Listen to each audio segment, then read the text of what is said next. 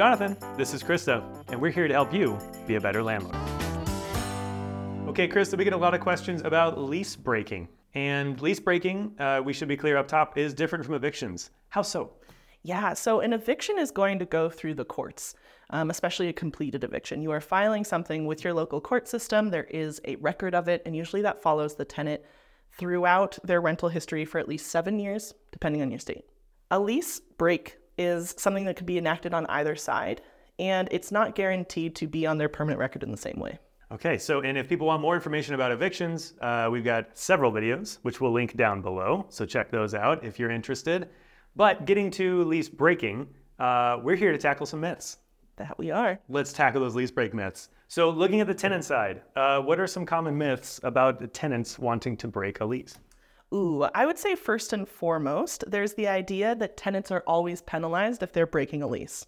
That's not true. Hmm. Um, in fact, there are a variety of situations in which a tenant can and should break a lease without being penalized. For example, if you have a tenant who's an active duty service member and they get orders to go uh, relocate for over 30 days, then at that point they're allowed to break the lease. It is covered under a law. Um, and this is really important because they don't have the choice to not obey orders. So they are required to give you at least 30 to 60 days notice, depending on where you live. They'll provide that notice to you, have an effective end date, um, and then, of course, move out. And they cannot be penalized. You can't charge them for the rent that you'd be losing out on or anything of that nature. What I would recommend is as soon as you get such a notice, you start trying to find a new tenant. However, you are allowed to ask for proof. You could get a copy of their orders, you could get a copy of their deployment, XYZ, just to make sure it's on the up and up. A similar situation in which a tenant can break a lease without violation is, of course, if the tenant is a victim of domestic violence. So, domestic violence survivors can uh, end a lease. Usually, they have to give at minimum 30 days' notice, usually written. In some states, that's an even longer window 30 to 60 to 90 days' notice. So, be aware of what the laws are in your state. This is a situation in which I would really, really preach empathy above all else um, because they are leaving for their own safety, for the safety of their dependents, etc. You are, as a landlord, allowed to ask for proof. Tread carefully tread with empathy. Um, be very thoughtful as you move through that kind of situation. Another third situation in which a tenant could break the lease is, of course, if there's something illegal with your rental. That can take a lot of different forms. You know, whether it's the dead of winter and they have no heat, they've been reaching out to you to try and get the heat turned on and it's not working. Uh, maybe you are renting out a property that's actually zoned for industrial use and not a residential living space.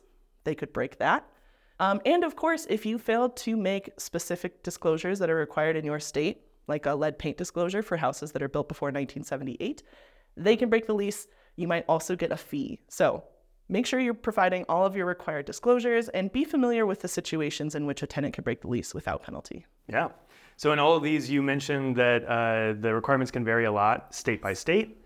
That's something we say often on this show and on our channel. Uh, the laws vary quite a bit. So, how can people make sure they know their laws? Ooh, so we have a resource that is at least a good starting point to understand some of your landlord tenant laws specific to where your rental is located. We will provide a resource in the bio down below. Um, but beyond that, I would specifically Google the phrase uh, your city name, wherever the rental is located, landlord tenant rights, tenant breaking lease. Maybe throw in a .gov if you're feeling a little cheeky. Uh, that will get you to a government website where if you have any specific questions, there should be people you can re- reach out to. But also, you should be able to see the rules and regulations for how much notice people are required to give on both sides of the fence, whether you're breaking the lease as a landlord or they're breaking the lease. So, if a tenant is breaking their lease, what happens with the security deposit? Ooh, so this is pretty tricky. If you don't have a specific clause in your lease agreement regarding early termination that spells out something relating to the security deposit, you would treat it as you would any other security deposit.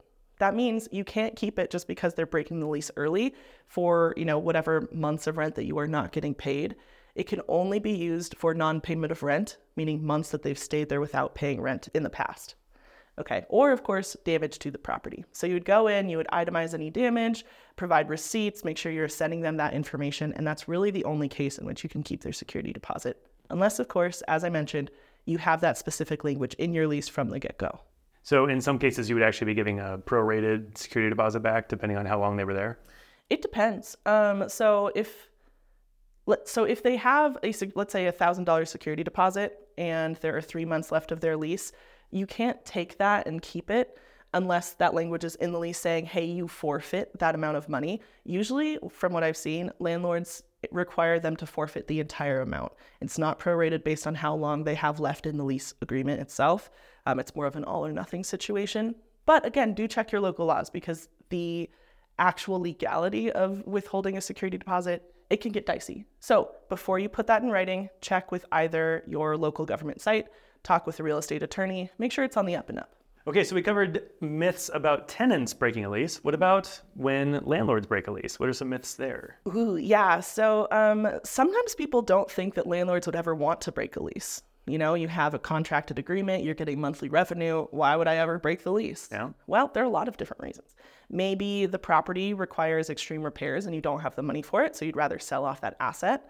Uh, maybe you've just gotten to a point where you don't want this rental property in your portfolio for whatever reason. You want to sell that. Or, as we've seen in the news, there are stories of landlords coming back home and wanting to live in the residence where their renters have been for whatever period of time. That is well within your right as a landlord.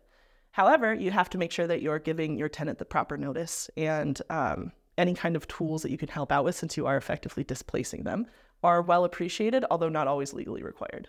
So I talked to one of our users recently who is a landlord. I think he has six properties. He's also a real estate agent. And he has a clause in place with each of his tenants where if they want to move out to go purchase property, he'll give back their entire security deposit if they use him as a real estate agent. Smart. Yeah. So there are lots of ways that landlords can be creative, especially if these tenants have been great long-term tenants for them.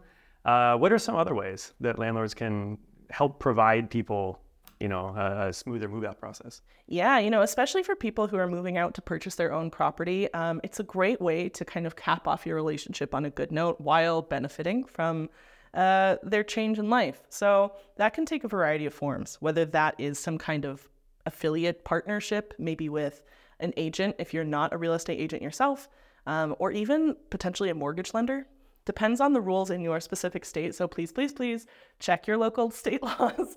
Um, you do not want to get in trouble if this is not something you can be doing. But if you set up a referral system and you have a contract in place where, you know, I tell you to go check out my lender, Mike, and Mike will give me a cut of whatever, you know, comes his way, or maybe a $50 gift card to Outback Steakhouse. Uh, whatever it is, there's ways for me to benefit as a landlord, even though it's a change. So, again, do your due diligence, look up your laws, and then get creative. Because the nice thing is, if you do manage to pass your tenant to, let's say, a lender or a real estate agent, you're also preserving that relationship with the former tenant. They might refer you to some of their friends who need place to live. And that is truly a win win situation. Yeah, that's something that the long-term landlords understand is that uh, referrals, especially from an awesome tenant, they're probably going to refer another awesome tenant. So it's always a good idea to keep those relationships in place.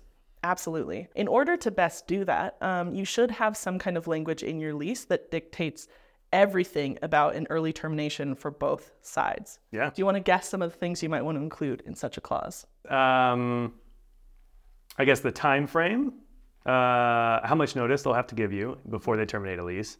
Maybe outlining some of the common situations that would lead to a lease termination.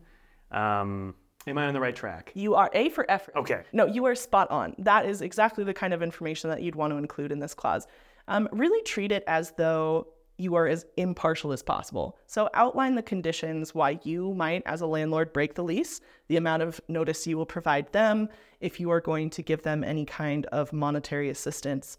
Um, especially, let's say, if you're selling the property, it might be kind to help them with a little bit of money to move out since you are going to have a net benefit from the sale of the property. That part's not required, but again, it's something to consider if you want to uh, really hit home on those word of mouth referrals or otherwise preserve your relationship in kind of a rocky time since you are taking housing away. Additionally, you want to make sure that they understand um, situations in which they can break the lease. And if you want to get really fancy, you should include steps that they can take to circumvent a lease break. You know, remind them in this clause that you want to be contacted if they have issues, let's say with a property manager who's harassing them, or if there are maintenance issues, um, you know, address all of this in the clause so that they know when to come to you and how they can get these issues resolved before it becomes a lease break situation. However, that's not always going to work. So tell them how much notice they have to give you, um, any kind of documentation you would require, and again, encourage them to communicate with you at every step of the way.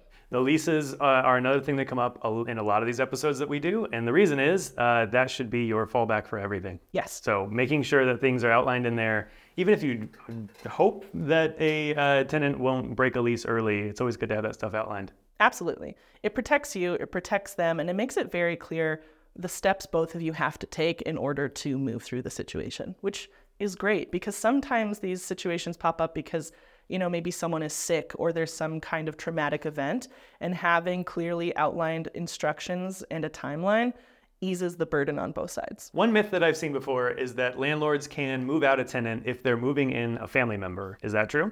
That is usually not true.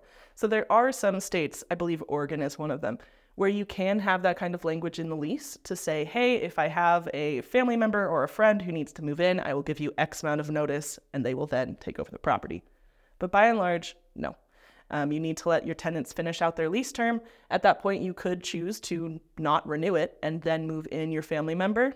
However, if they need immediate assistance, I would look for other ways to help them out. And that's different than if you were breaking a lease so that you yourself could move in, right? Yes, because as the owner of the property, you have different rights to that property than a third party who would be kind of coming in second to the lease agreement you have existing. Great.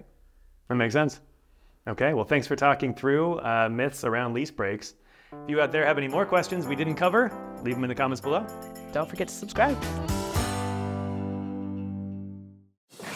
TurboTenant is the all in one platform for landlords to manage their rental properties. From vacancy to tenancy, we have you covered with industry leading tools and expert advice.